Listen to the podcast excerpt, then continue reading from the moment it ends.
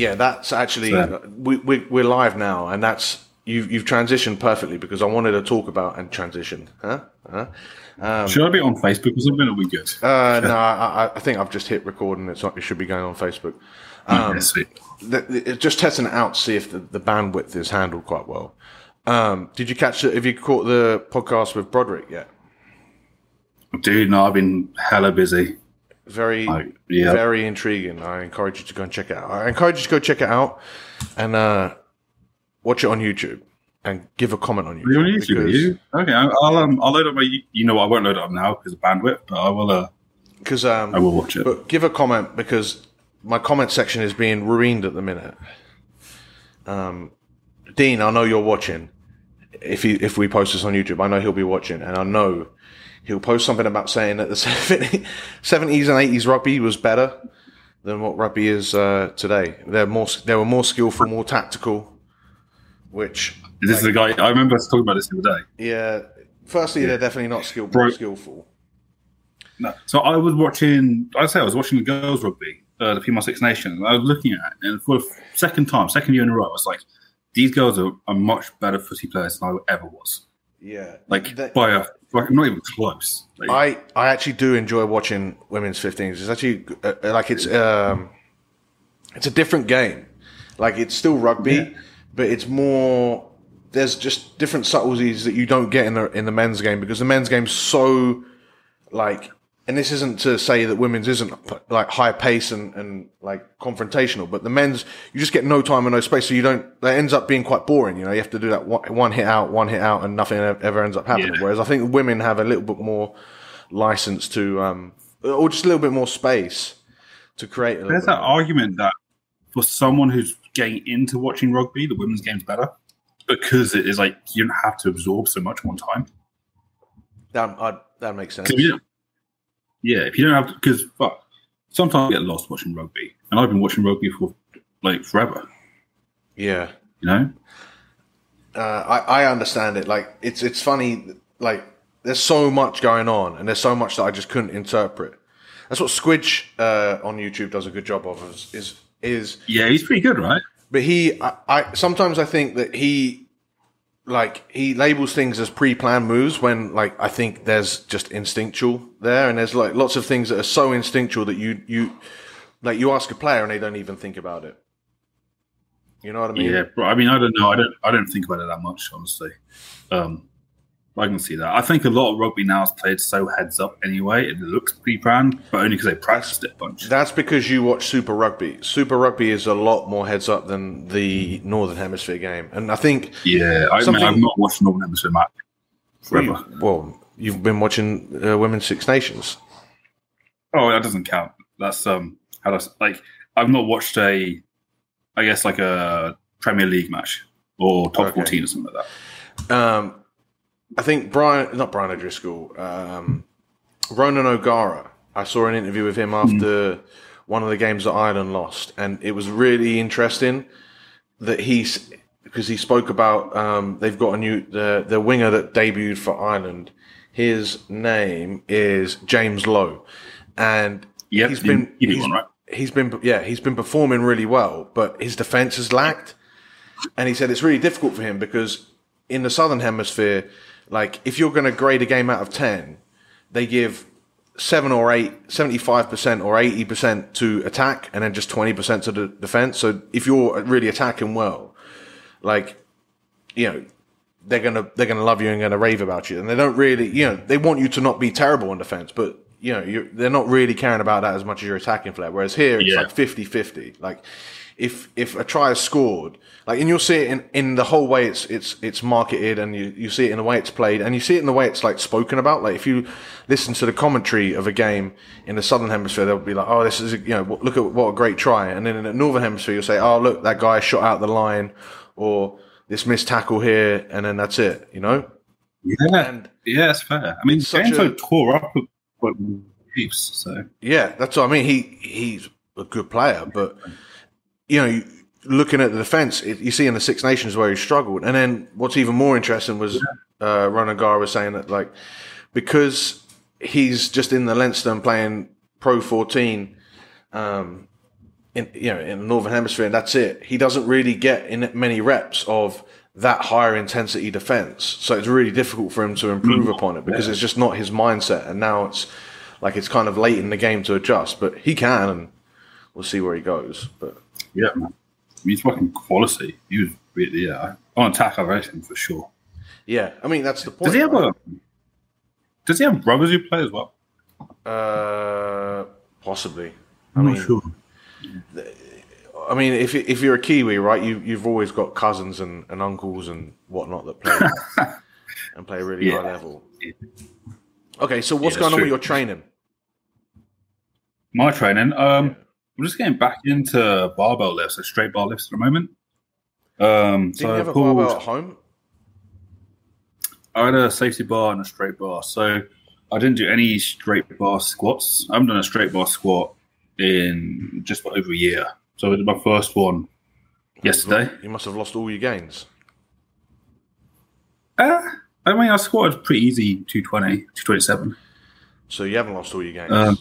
But I thought you had to every week as heavy as you could to be able to stay strong, to see where you're at. Yeah, so I mean, I might have back squatted in the last 2 months, maybe 6 times with a safety bar.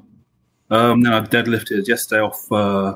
like low blocks, so I pulled 720 off 4 5-inch blocks. So what's the goal of the training at the minute? To not be shitting out of shape when I get to Kabuki. Basically not embarrass myself when I get there. That's so just kind of my goal. Build the powerlifting numbers back up. Yeah, I want to work back to 720 off the floor. Because there's 3 of us at Kabuki who want to pull 800, like at the coaches. So it'd be nice to be the first one to do that. If you were to pull, so if you get back up to a decent base, then you're hoping that the 3 of you can all sort of try and get to that 800 sort of challenge together. I mean, dude, being put in like an environment with other people who want the same goal, like is a good. It's a good catalyst, right? Definitely. Yeah. It's so there's definitely an intangible there that is hard to sort of quantify, I think. Yeah, and especially coaching at like a CrossFit gym in England where people's numbers aren't all that. Like I don't think there's one guy who pulls 600 and everyone else is probably less than 500 in terms of pounds. Mm-hmm. There's not a lot of pressure on me to keep getting better and better and better. I do think that's something that comes it's the reason why I keep putting on or keep trying to come back to the community aspect with Team Rugby Muscle and with the everyone that we've got there. Like I've still got it's actually thriving a little bit again. I've got a live Q&A there later. Yeah, not even just a leaderboard, but it's something that it's a challenge. So the guys that are in Team Rugby Muscle or Elite, they'll be challenged this week and the rest of this month to really start sending in lifting videos, just one, a session at most, just to gauge intensity, because it's very easy for us to and actually, even funny enough, I'll go back to that, because we can all just sort of phone it in. Or we can tell ourselves we're being intense and it's not. And it's actually funny enough, I spoke with, my new coach today, and it's one of the reasons that I said I'm like, right, I need coaching again, just because you want to fall in that middle ground, because I always will. I'll be victim of both ends. I'll be a victim of like not pushing too heavy or not pushing too hard, because I've done it before. I've beaten myself up too much, or I've fuck myself in the next training session, or I fuck myself in the next training week, and I've kept, not left enough in the tank to progress. Likewise, at the same token, I don't want to be, I'm guilty of doing both. I'm guilty of holding back too much, but I'm also, if I have someone telling me, no, like, go fucking hard today, I'll be able, like, if it's kind of freeing that I can just push and, maybe I'll miss a rep, or maybe I'll, cheat a rep or something, or I'll put my heart rate too high and I'll fall out of the right zone. But that in itself is freeing, because I would never do that by my own, or I'd at least question myself a lot more. You know what I mean? Yeah, I mean, you know that. Yeah, I really know that. But I think just realising there's a time to push and a time to pull back, I think it's a big deal as well. I'm very much like, I don't try. Like, I'll just, as long as I can string sessions together, like, I'm pretty cool. So yeah, that's why I'm interested in seeing you going around a lot or being around a lot more heavier, stronger lifters. Like, it's not often that you go to a gym and you're going to be with people that are all stronger than you, you know, and like, that's going to be... That rarely happens to me. Like, yeah, it only happens to me, yeah, at like top gyms.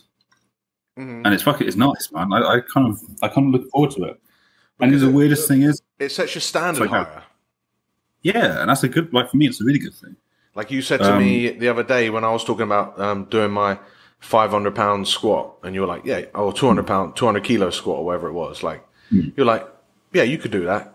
And, like, it was so casual because you know that it's, like, it's easy. Like, my strength is there, and I'm easily capable of it. Yeah. Whereas, to me, it seems so far away because not only have I not done it, but I don't know too many people that have done it. Like, and in person, I could probably name the occasions that I've seen people squat 200 kilos plus quality reps, you know, on two hands. Yeah. Yeah, I think, dude, environment's key. That's why Travis Mash is doing so well. He's got all his wolves. Like, that's how he sells it. He's got, like, these people who are already studs, and he sticks them in a room together and says, do your best. Right? And if you're that kind of person, like, you rise to it. Yeah, for sure. So maybe you will rise to it. You kind of have no choice. Like, one of the questions they asked me in, like, the third or fourth interview is, like, what are your lifting goals? And I think if my lifting goals weren't appropriate, I probably wouldn't have got the job. Mm-hmm. Like, I mean, take it as you will, but, like, if they're trying to make a community where standards are, like, really fucking high, and not like we should be, you got to have people who have skin in the game. Funny enough, same reason I've got my new coaching, like for myself is, you know, I want to walk the talk. Because I bang on about the importance of an aerobic system, and I've kept my aerobic system up decent enough from my playing days and from my jiu-jitsu and stuff. But I had, you know, short of, you know, a few weeks ago when I really started like addressing it head on. You know, 5Ks then. Yeah. Now I'm doing 10Ks plus, but like, yeah, I can't, you know, I wanted it. Like, my biggest test for everyone was to run a 5K. Like, that's my favorite aerobic test for people to do. But I couldn't tell you how many I've done, and, you know, or I could tell you probably less than 5 times. Like, that I've done it where I've really tested myself. I reckon I've done it in my life less than 5 times. Yeah. Yeah. The worst. So how's your training? What's going on? I did a 5K. My best 5K time was when I was like 21 or no, 19. I was, and I got, jeez, and I got, yeah, and I got 2012. Oh, that's all right. I'll always remember it. Yeah, but it was like, it's also a mile away from 20, but it's also so close to 20. I need to get sub 20. Yeah. So I think that might be my first one. Like, before running a long distance. Well, I'd have to run a long distance to be better at it. But a sub 25K. I want to do a sub 5 minute mile. And eventually I will. I'm like, as I've told you before, I'm looking into the endurance stuff just to give a new perspective. Yeah, man. But that new perspective is really interesting because, like, it gives you a new lease, like a new lease of life when you're training. Like, because you're not going to stop strength work. You're still going to do the strength work. You're still going to do the power work. It's just like a little bit of different shuffle around, right?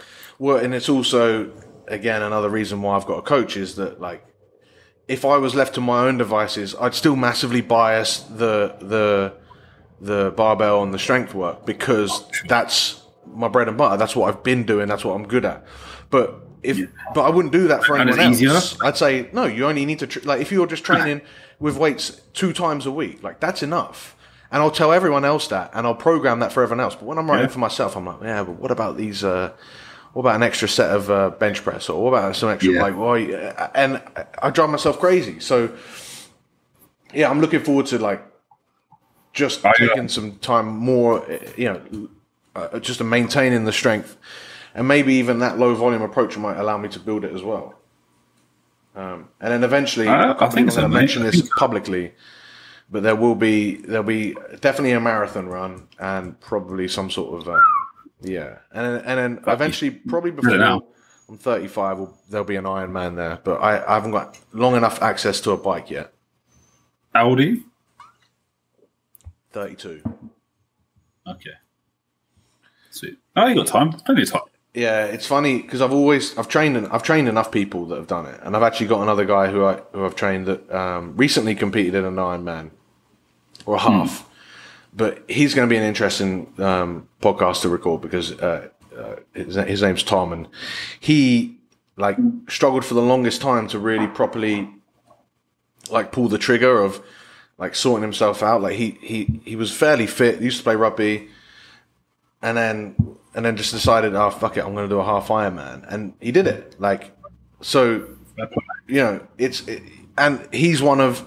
This isn't any disrespect, but he's one of thousands of people that have done it, and this is another thing why I think the aerobic system is so great and something that everyone should aim to improve, especially for sports, especially for rugby, there's so much to be gained, and it's such easy, anyone can do it. Look at, just watch a London marathon or even the Boston marathon, which is an elite one. The amount of different shapes and sizes and ages and people that you see running that, that's for everyone. But to an extent, you look at, you look at other sports, especially when we were looking at big heavy lifting. There's only some, or CrossFit's even better. All the CrossFit dudes look exactly the fucking same. There's a certain build that allows you to be really good at CrossFit. 5'9" and 198 pound. I'm fucking stubby. They're Even then, those guys that do CrossFit, they're training mostly aerobic. Yeah, it has to be. Yeah, I'm prepping a couple of girls with competition at the moment, and they got two lifting days and 4 aerobic days, and even on the lifting days, it's just two lifting days. Just 2 lifting days, man. Yeah, and there's EMOM days. They're doing. What are they doing? They do 15 minutes of EMOM, and the first 8 minutes of that is repeatedly hitting technique work singles at 50 or 60%. Right, and everything else is aerobic and skill, because once you can squat 120 as a girl in CrossFit and deadlift 150, you're strong enough. Yeah. For sure, it's the same. It's the exact same conversation I had with Alex Viada the other week about being strong enough. And actually, this Alex Viada podcast will be going live next week, so nice. I'm excited for that to go out. But I'll probably listen to that too. Adding 5 kilos to a 125 kilo bench press, you're probably not going to see that manifest in you being a better rugby player.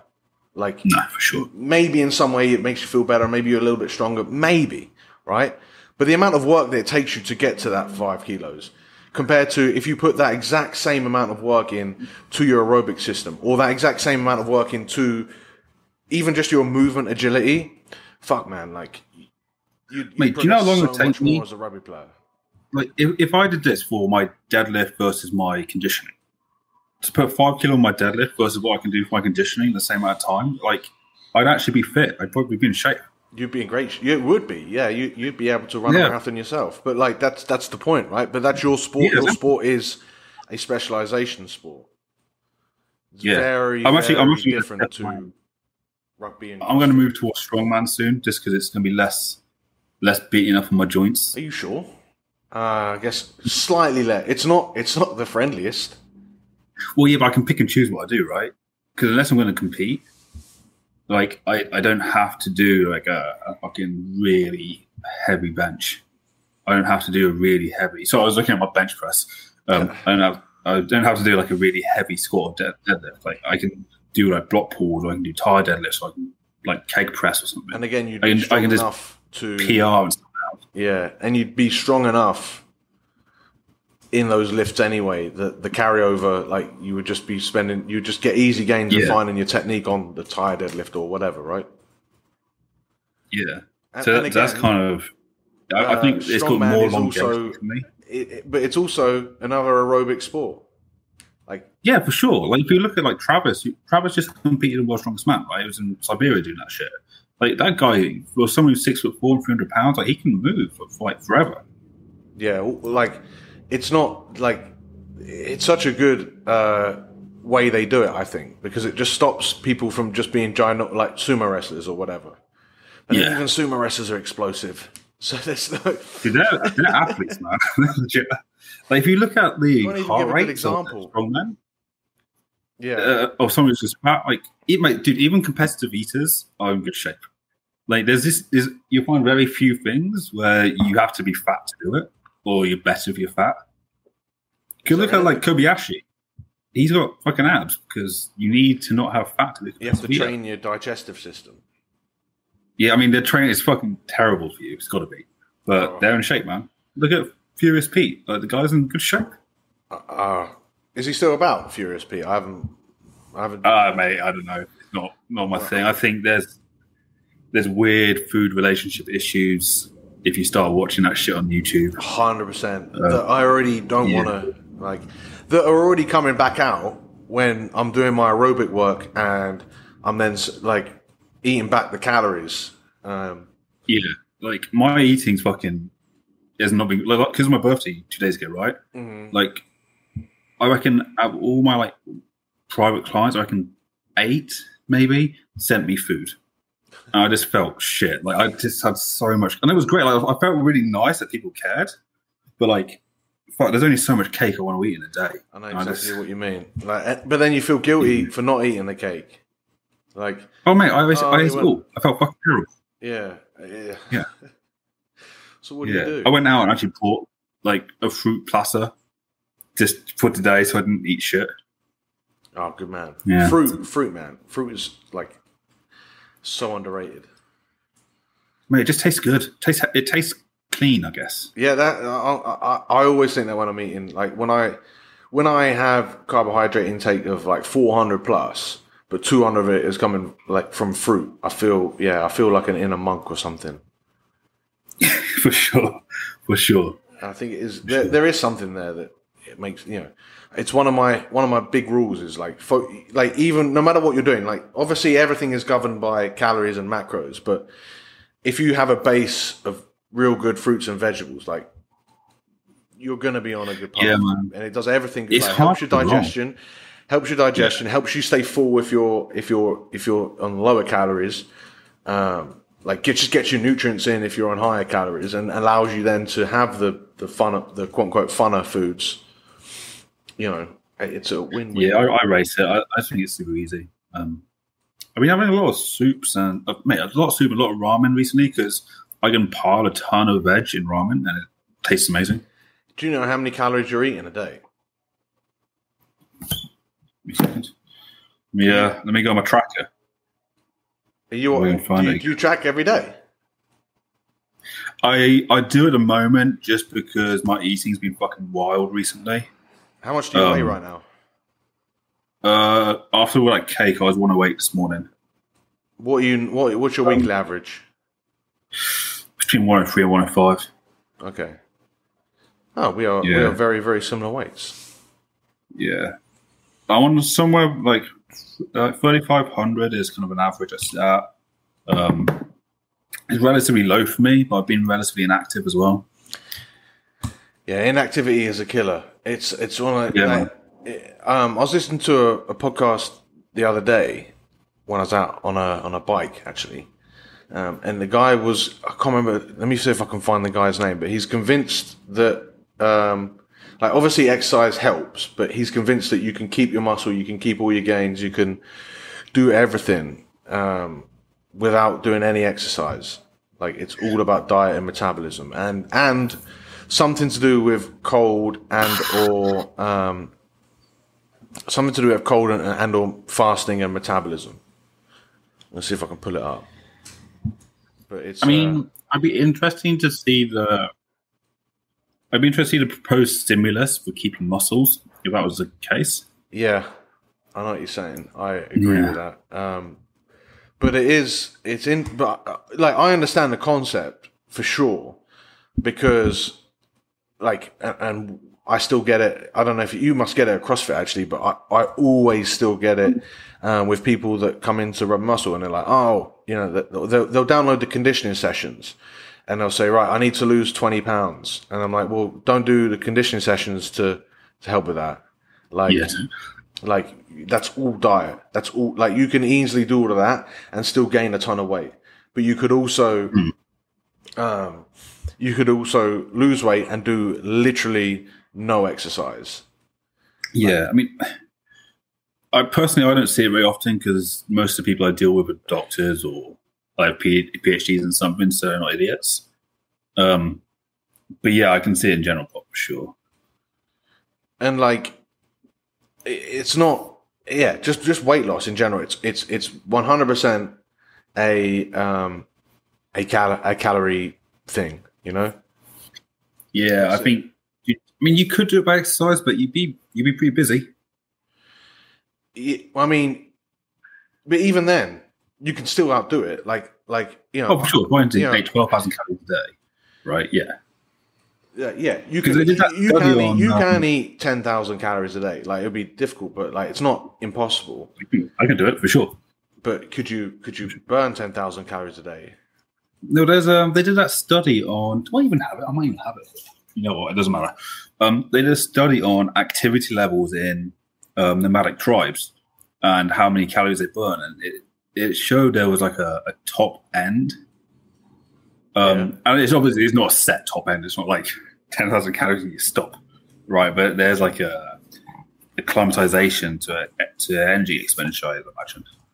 Oh, yeah? Yeah, because your body gets more efficient, right? It doesn't want to burn. It's not for a survival mechanism to like burn 10,000 calories is not a good thing. Like, and especially if you're really active, like... If you're really active, why would you be really active back in the day? Because you're searching for food. So then that means food is scarce, which means even more so you want to hold on to your calories as much as you can. Yeah, I've tried eating 10,000 calories. Like, me and Kitty have sat down and be like, okay, we're going to eat 10,000 calories each. And like, you don't feel great after it. It's not a good feeling. Like, oof. No. I mean... Yeah. That's my point though. It's always going, like, if Bo listens to this, he's always written in. He's been from Team Rugby Muscle for like a year. He's got really fit. But he's like, oh, but what about this belly? Like, whatever exercises can I do for this? And I'm like, it's plate pushes and reps. Put that plate away. Put that plate away, and then you just go from there. Yeah, man. I think it's just like, and the other thing I've recently really bought into is the lack of calorie expenditure when you are doing your lifting sessions compared to like your CrossFits, but your like my aerobic sessions as well. It's ridiculous. Oh mate, like I take a good 10 minutes between reps, and I do like 8 work reps a session, right? I don't, like, on a good day I'm not fucking burning any calories. I'm doing fuck all. And I don't know. It's just people get those things misconstrued a fair chunk, I think. Dude, it's hard to burn enough calories to make a difference in exercise and do it sustainably. I think that's the main thing. But there must be some sort of like window for like you need enough calories to lift fucking heavy. Yeah, to like have the energy to just to get up for it, you know, to not feel deprived. But yeah. I mean, I don't have any personal experience with that just because I fucking eat everything I see. Yeah. But I know some of the girls, if they don't eat for a day, because that's just an issue that a lot of female weight class lifters have. Like, you see it on their progress, you'll see them tank 10%, 15%. And that's the one difference, because you'll see a lot of people that that they'll maintain their weight on.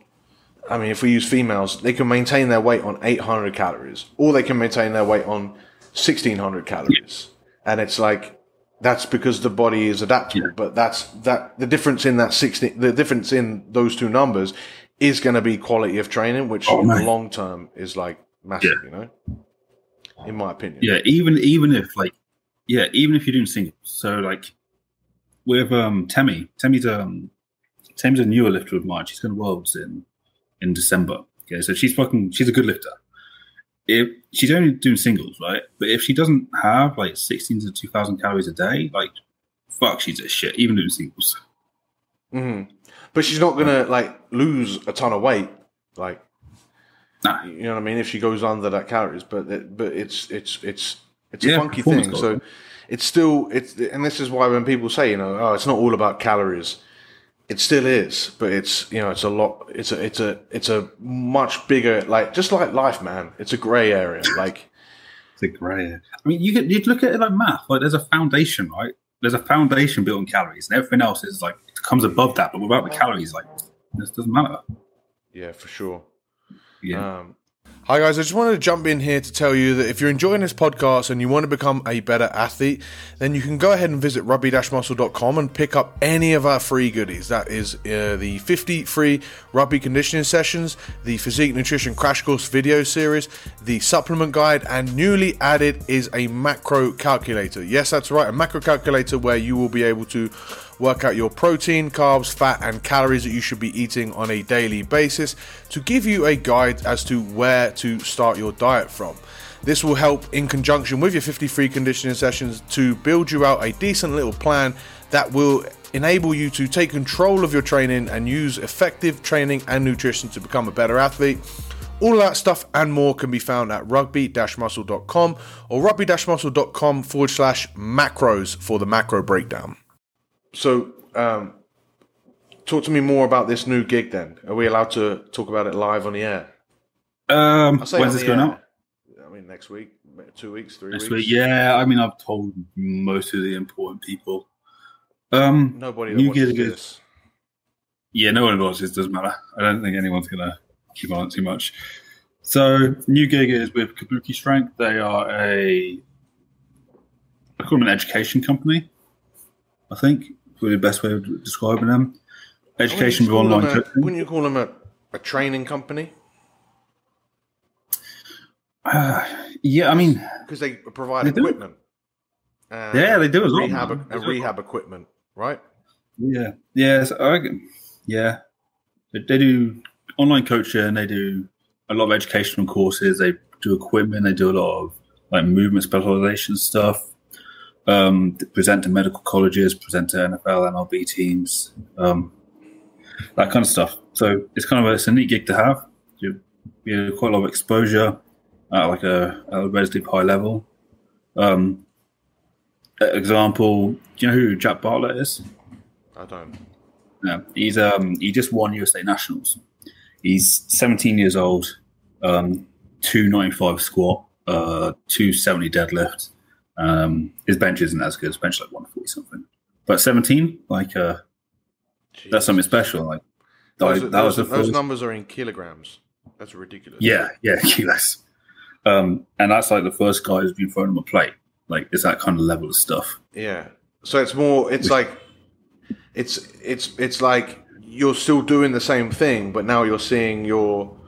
Well, you've already got a bunch of other clients that are sort of high level, but it's even more exposure to people like that you can sort of have license to really it's. We had this conversation, right? You said, "Oh, it's been intimidating," and I said, "At the same time," but what you know is still right. It doesn't if anything, imagine how much better they can be with what you know. You know? Yeah, so we looked at Jack's lifts and was like, yeah, he can't. He's still got a bunch to fix. Like he's 17. He's just freak, you know. Yeah. And same with Temi. He's on the same. Yeah, the principles level. Are still the same, you know. Yeah. They're just more refined, or they just pay off better at a higher level most of the time. Yeah. You know? You just got a big base to work off of. There is a lot of general population clients there as well, and I'm expecting some to come in. And for them, it's more like movement preparation work. So, are people's hips, feet, and breathing functional? I know that's a fucking weird term because everyone's feet are functional, right? Unless you're in a wheelchair, I guess. But are they kind of able to set themselves in an optimal way to get great power generation? Yeah, because these people are trying to get them. If they're going to Kabuki, they're trying to get the max out of their squat, their bench, their deadlift. Yeah, right? Yeah. Generally speaking, it's powerlifting, strongman. We might move into CrossFit. We'll see. Mm. We'll see. That's, it was even spoken then, about. Still trying to get the most out of all these lifts. Yeah, you know, and it'll still be the same principles, right? Principles apply across sports. That's what I mean. Like, principles apply in rugby, right? Yeah.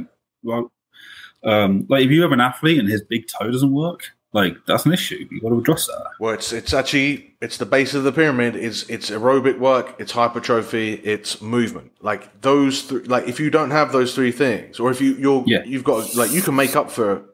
You can have a glitch, but there's a good chance that this is my new favorite thing. Really, is that most people that come into sort of my realm and look up for rugby strength and conditioning and look to see what they can do, one of those three things will be a fairly glaring weakness, and that's such an easy fucking low hanging fruit. Like you've either got that guy that loves the gym, but and can work really hard, does his wads and stuff or whatever, but just powers it through and. Because of that, ends up moving like shit. So there's such an easy gain to be had there by just making them move better. Likewise, you've got the runners that are, you know, they're really fit, but they, you know, their one rep max on a deadlift is not even 100 kilos because they just don't do it that much. There's easy strength gains to be had there, or there's easy muscle to be had there. Likewise, if you've got the guy that loves to lift, does his perfect Olympic lifting or does like really good power, you know, Speedy would be a really good example for this. But doesn't do any aerobic work, like you know what I mean. But he doesn't need to do aerobic work. He's explosive as fuck. Like he's just as fit as enough to compete in his level D. Yeah. Watching his progress has been pretty cool. I have to get him back. Yeah, man. So, like, he just opened a gym in West Ham, and there's going to be some studs come out of there, man. He's got a girl who's just I've never seen someone built so well for lifting. She's going to be an absolute stud. Like really short legs. Mate, short legs, fucking way bigger than my legs. Her ass is enormous. And apart from that, she's pretty short. Do you think she'll hear this and feel like those are compliments? For sure, yeah. For sure. I told her. Like, there's a very specific anatomy that is very appealing to lifters that is unconventional. Yeah, I mean, I met her for the first time. I told her, like, the same day, I was like, dude, you're fucking perfectly built for this. Yeah. And it shows in the lips. That's the other thing that I think that why I've, adopted the coaching mindset that I have is because, like, I'm from the opposite end of the spectrum as far as the lifting goes. Like, fucking my femurs, like, your last legs, properly leggy, which is an advantage. For running, for my long runs, so I'm hoping that I can actually get a bit more of a boost from my and especially for jiu-jitsu as well. Like having long legs is a really good thing. And people always talk about it, and I'm like, yeah, but they're really annoying when I try and squat. But they're like, yeah, but it doesn't matter because you can get you've got a really good guard because you've got longer legs. And I'm like, do you see the difference in spines between jiu-jitsu players and like strength athletes? No, like they're so basically your spine is if you look at the top level, so people who've been selected by the sport for that, their spines are generally like much narrower and more flexible, so you have a bit more space to move because you're basically selected for people who can bend, right? Where if you look at the spines of like strength athletes, they tend to have like blockier. Less movement in their spine because it's just better for force transfer. Right, so like, dude, jiu-jitsu is a good sport for you, man. But it's also you're pretty long arms, isn't it? It's actually one of the guys from like one of the top guys in BJJ, Lachlan Giles. He's actually a fair bit against doing too much strength training for that very reason. Is that it could build like you want your spine to be super mobile for jiu-jitsu, maybe not for health, but you know, but it's also like he says something along the lines of if you're already exposing your spine to this, like it's an issue if you've got hypermobility, which you'll want, plus a high deal of force going through. So, you know, like it's the same reason that yogis are very strong in yogi specific sense, but you wouldn't want. And I don't know. It's a thought experiment, really, I guess. But you wouldn't get a yogi who's a really fucking good yogi, you know, does this fucking splits and whatever, but then also deadlifts 300 kilos. Like, there's that just exposes. It'd be unusual. Huh? It'd be usual. That's what I mean. Like, I've never seen it. Like, I mean, Duffin can do splits. I know a couple of top level powerlifters who can do the splits, but are also really, really mobile and also midgets. Like, that's more. Let's not say the splits. Let's leave it to the like the spine, the mobility of the spine. Yeah, but someone in a weird kind of position that they do in yoga. Yeah, I hear what you're saying. It'd be really unusual. Like, you've got the top end. Probably there's some freaks out there that can just do everything, but not really. And so, yeah, I found that quite interesting. But then I thought, well, and this is the other, and then this goes back to the coaching. It's like, I'm the opposite of wanting to be a specialist, is that I want to use all these different areas to help me be a better overall athlete. So, yes, like, I'm not as strong as, you know, the strength athletes, but I'm much fucking stronger than most people. Yes, I'm not as muscular as the bodybuilders, but I'm more muscular than most people. Yes, I'm not as fit as a like, I'm not going to run a sub. Fuck. I want to see if I can possibly run a sub 3 marathon in one day, right? Like, that would be like an ultimate end, top end goal. Gee, that's quick. That's hella quick. But that, yeah. I don't, you know, to just that thought in my head is like, fucking, like, and that would be a lot of training, but you get the point, right? That would be way far, like, or even just doing a marathon is fitter than most people, you know. Yeah, so sure. To be well versed in many areas is interesting to me, but it also, I think, aligns perfectly with rugby strength and conditioning, because why rugby is such a fascinating sport is that. You are expected to like do so many things in close combat situations, but you're also expected to be really fast, and you're also expected to do that over 80 minutes. Or if you're even in sevens, you're expected to do that over the course of 15 minutes, but then wait for 2 hours and then go again and do that several times over 2 days or even a day. And that like those are complete opposite ends of the spectrum demands that are placed on the body, and so you should be prepared. Yeah, I think rugby strength conditioning is probably the hardest. It's definitely up there. Yeah, I think rugby and CrossFit, which are kind of the same, right? I think they're two of the hardest ones. I think CrossFit is, in a way, yes, yeah. I mean, but yeah, you're right actually, because CrossFit would be very similar, but they're not. But they're not. But they're both trained poorly by the average population, right?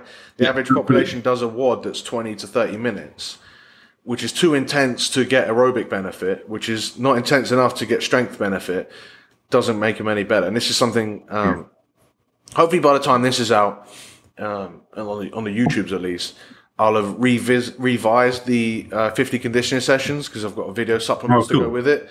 But the whole point is that, like, everyone, like, say this is your fitness. Everyone focuses on here, and they don't actually build their fitness out to be any bigger. You can only extend this top end by being stronger and being more explosive, faster, more powerful. You can only extend that up. Like, it doesn't matter how fit you are. If you can only deadlift 100 kilos, like, your top end is still here. You've still got a small, like, you've got a very efficient engine, but it's very small. So you work on that top end. And now you've got all this area left in the middle still, unless you build up your aerobic system, which means you then got a massive engine and you're operating aerobically. Like, you look at, I can't remember if it was you even I chatted with, or another chat that I had, but when you look at Matt Fraser, when he lifts, when he wins the CrossFit Games for the 5th time or whatever it was, like, he's doing reps of 135 snatches for unbroken, and it's aerobic for him. Yeah. Because his aerobic base is massively there. So he's not having to work so hard. He's also really, really, really strong. So it's such a low percentage of his max, and because he moves well, he comes from a Olympic lifting background. So because he moves so well, he's able to operate at what is perceived to be such a high level at still an aerobic level and crush it. And that's it's nuts. That's what you want. Well, rugby. And we can look at Go from it from a rugby point of view. I reckon if we look, who's the most skillful player at the moment, like, or who's going to be up there for skilled players? Like, look at well, what's his name? I don't know, Richie Moringa. Yeah. Okay. Just Tim Ryan, because he's a 10, so he has a lot of pressure and a lot of decision making to do, and he runs the ball right. For every play that he makes, he's going to be so much more efficient at that play than say if I was running it. Right, because I fucking panic and shit myself each time. Yeah. Antoine Dupont was what I was going to say. Or even better. Oh, mate, yeah, he was a much better example. Yeah. Or even a better example would be Beauden Barrett, right?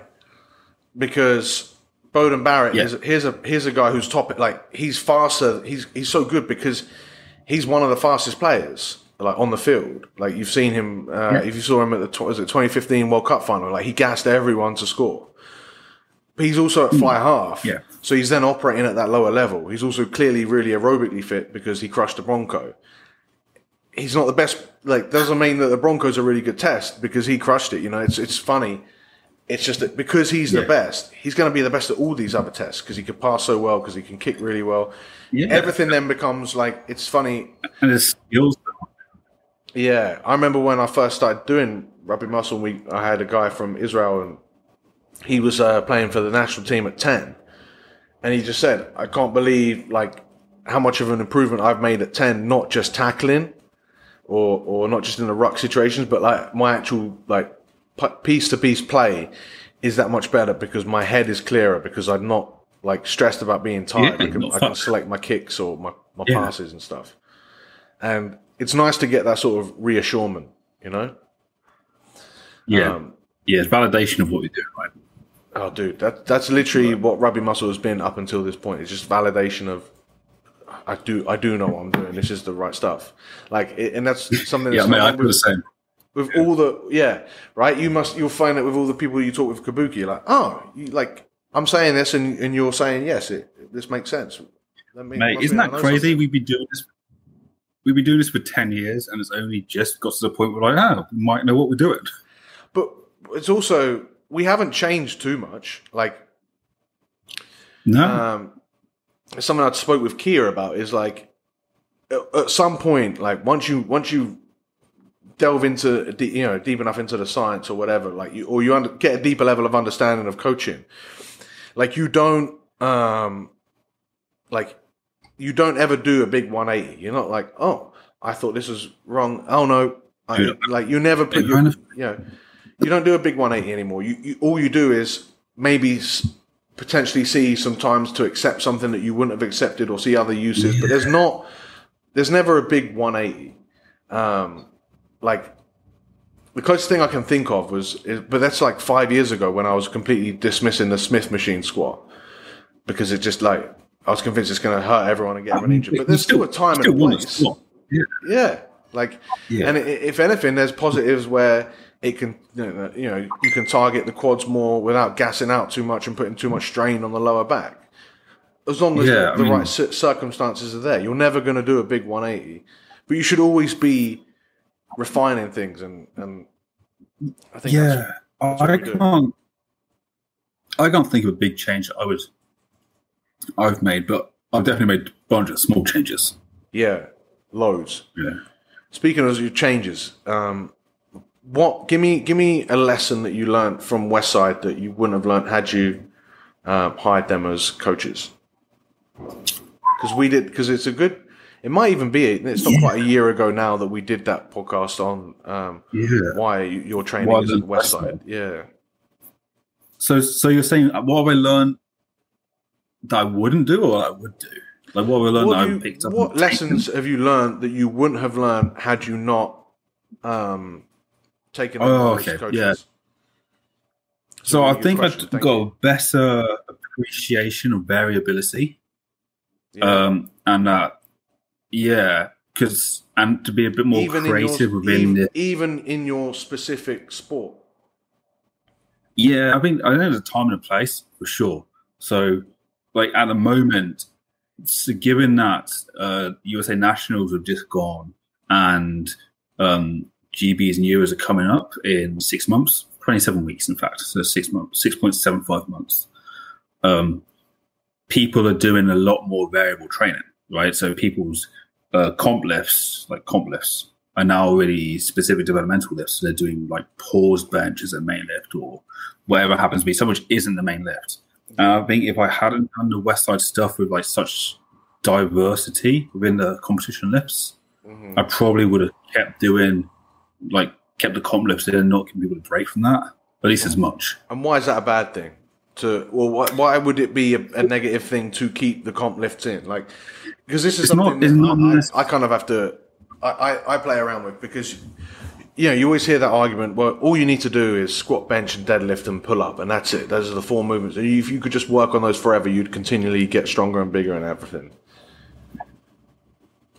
Yeah, so I mean, in theory, I think, I wouldn't disagree with that. I think you can do that, okay? But unless your volume and intensity is dialed in to the point where you know you're never going to have like overuse strains. It's not even overuse injury. It's like overuse to the point where you're not recovering. Yeah. Okay, and the recovering can be on a micro level. It doesn't have to be on a macro level where you feel shit. Yeah. Like, then you want to have variability, because otherwise you're going to incur cost. Right. And like, we don't know what that is. Like, I got pretty close to it with people I've been working with for years. Yeah. Right. But even then, like Kitty, who was training I spend the most time on, because obviously she's not my best lifter anymore, but she's lifter I have the most vested interest in. Yes. Right. Like, I've got her volume dialed in over like a microcycle, call a microcycle like 3 weeks of training, depending what it is. Okay. I got that dialed in, but that doesn't take into account any stress she's incurring during the week, or if she's not eating or something like that. So, like, even though it's really dialed in, like, I can't control it. Yeah. So I think that's a good case for variability above specificity, at least away from competition period. I think it also gives you like time away from other lifts. It gives you just like, it's one of those other intangible things where it's like, it's psychology, right? Like, if you reintroduce a new lift and then as you get more accustomed to it, you see the numbers go up and up and up each week. Like, you feel good about that lift. You get excited to go for that training session, versus if you're doing, you know, we said, oh, you need to do a squat, bench, deadlift, and pull up. Like, you're like, you know, year 3, day 276. That's how my training feels. Like, you know what I mean? Like, so and you can still get it done if you're really disciplined and whatever. But are you going to be as motivated as if you like change the scenery, sure, like, or change the lifts? I've had this with one of my lifters, and the way we did it around it, because they still had to do competition lifts because they needed to build skill, is we run a 3-week variable. So every other day they'll do the same shit. Yeah, they'll squat, bench, deadlift. Mm-hmm. But on the other days they run whatever variation lift they're going to do, and that will change, like, as much as they need to change. So we can still track the progressing, right? We still have the KPIs there. But they've, and this might just be like an N=1 thing for them, because I've not done it with anyone else. But they're enjoying training much more now because they actually have some variation stimulus. Yeah. And you're still getting in that volume. Like, it's something that I think... Yeah, dude.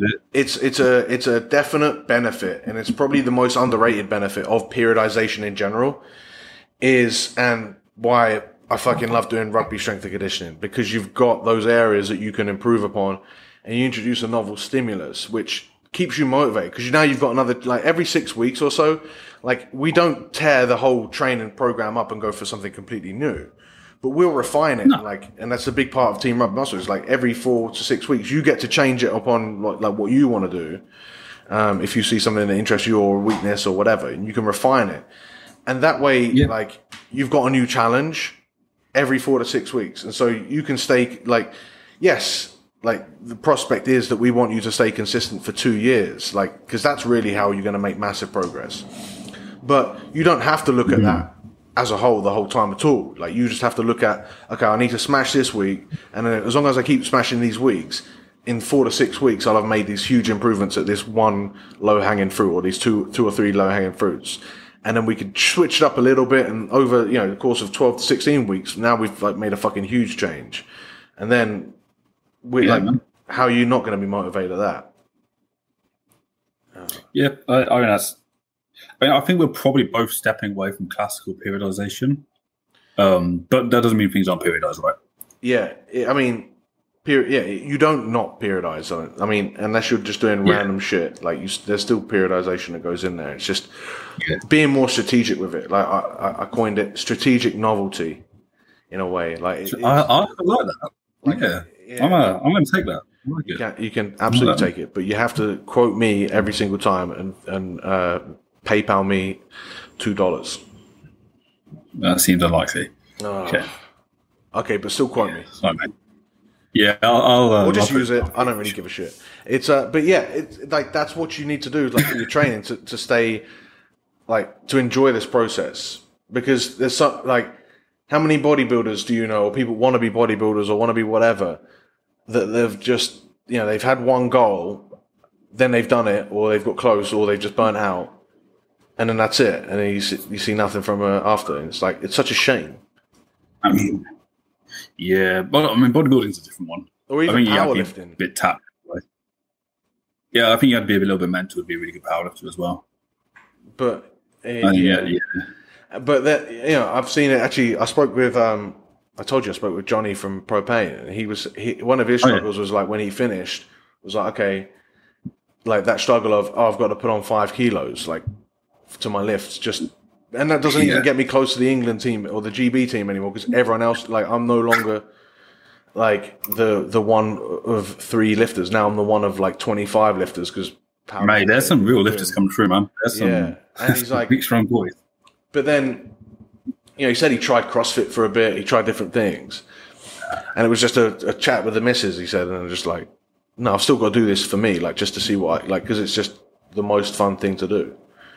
Yeah. But a lot of people won't have that introspection, I don't think. And that's it. That's the shame. I think it helps. Presumably his missus is a lifter as well. And she has some kind of. Yeah. I think having someone else who has a passion for sport. I mean, it's his job. Well, so yeah, it's one of those things. But the best thing, and this is my final point to bring this around back to rugby one more time, right? Is the coolest thing about rugby also is that like you get to test it, like you get to test that you got better. Well, not for a year or so because of COVID, but like when we get back to playing, like actually, I've had a few guys that have. In England, they've just started training again because they've opened this week, right? Yeah. And he's like, holy fucking shit, I am smashing contact. And one other guy was like just smashing the conditioning preseason, but he was like, and it's like, it's funny because we've had such a long time without it, so you don't like. Usually, you'll see like it's like doing a body transformation and not looking in the mirror for 6 months. Like there's going to be some. There's going to be some big impacts when we finally do get back to playing rugby. But it's cool because you can see all these areas improve. True. You know, I think that's like, it makes it a really cool avenue. Now I'm thinking about it, I get more and more gutted that I'm no longer playing myself. You'd go back and it would just hurt, mate. That's the issue. Yeah. It would like contact with her. Yeah, for sure. Absolutely, mate. All right. We're going to wrap this up because we've not quite hit an hour. But do you want people to follow you yet? You've started posting stuff. I've stopped posting on Instagram. A lot. I'm posting a lot less. I'm spending a lot less time. They can follow me on Clubhouse. Okay, follow you on Clubhouse. What the fuck is Clubhouse? So what it is I've only just gone onto it, which is why I don't mind people following me on it, because I can just sack it off and there's no real investment there. So it's more like an interactive social media. So it'd be more like a talk like this, like it's a group call. And what? How people just drop in when they want? Yeah.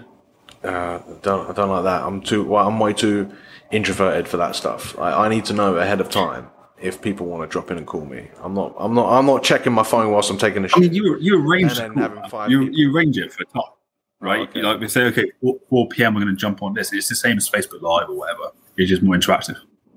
I'm the sort of person that orders delivery by WhatsApp or by online messenger. I don't like phone calls. Fair. Yeah, we don't do phone calls, but like if it's a, I'm really shit at content creation, but I'm good at talking about shit. Yeah, I so for me, it's me. I don't know. Follow. Yeah, what is your, do you have a address there or something? I'll have to let you know because I'm not sure. Okay, that's a great plug. Don't worry about following my Instagram, but follow the YouTubes. Hit subscribe on the Rugby Muscle YouTube channel because we are putting more and more investment. As you might have seen already this year, we're nearly at 4,000 subscribers. I'd like to get to 5 by the end of the year for sure. Or at least 5. I want to get 5 by the end of the summer because I'm going to properly invest in this stuff. But download the Rugby Conditioning Sessions, do all that good stuff, thumbs up, comments, and I'll see you in the next one. All right, thank you so much for listening. If you enjoyed that episode of the Rugby Muscle Podcast, then I've got a quick little request and a potential prize giveaway for you if you do said request. All I want you to do is go to Apple Podcasts and type up a 5-star review. Just your general opinions of the podcast would be great feedback, but also helps us reach higher rankings, get more exposure, allowing me to attract more guests and devote more time to developing a better all-around podcast experience for you. All you have to do once again is go and give us a 5-star review on whatever podcast service you use. Let me know that you've got it, and then every single week I'll be selecting one review to give away a free prize. That free prize will be either one free month of Team Rugby Muscle, that's our world-class strength and condition program app delivered directly to your phone, or if that doesn't interest you, then we've got one free consultation where I'll go over your training program, your nutrition, and advise you how to best plan for your goals. Even if none of those things interest you, it's still doing me a solid and helping the podcast grow by going and giving us a 5-star review. There's no real excuse. It takes like 1 minute and that helps the show out exponentially. So I'd really appreciate it if you could do that. Thank you guys so much for listening. I'll see you in the next one.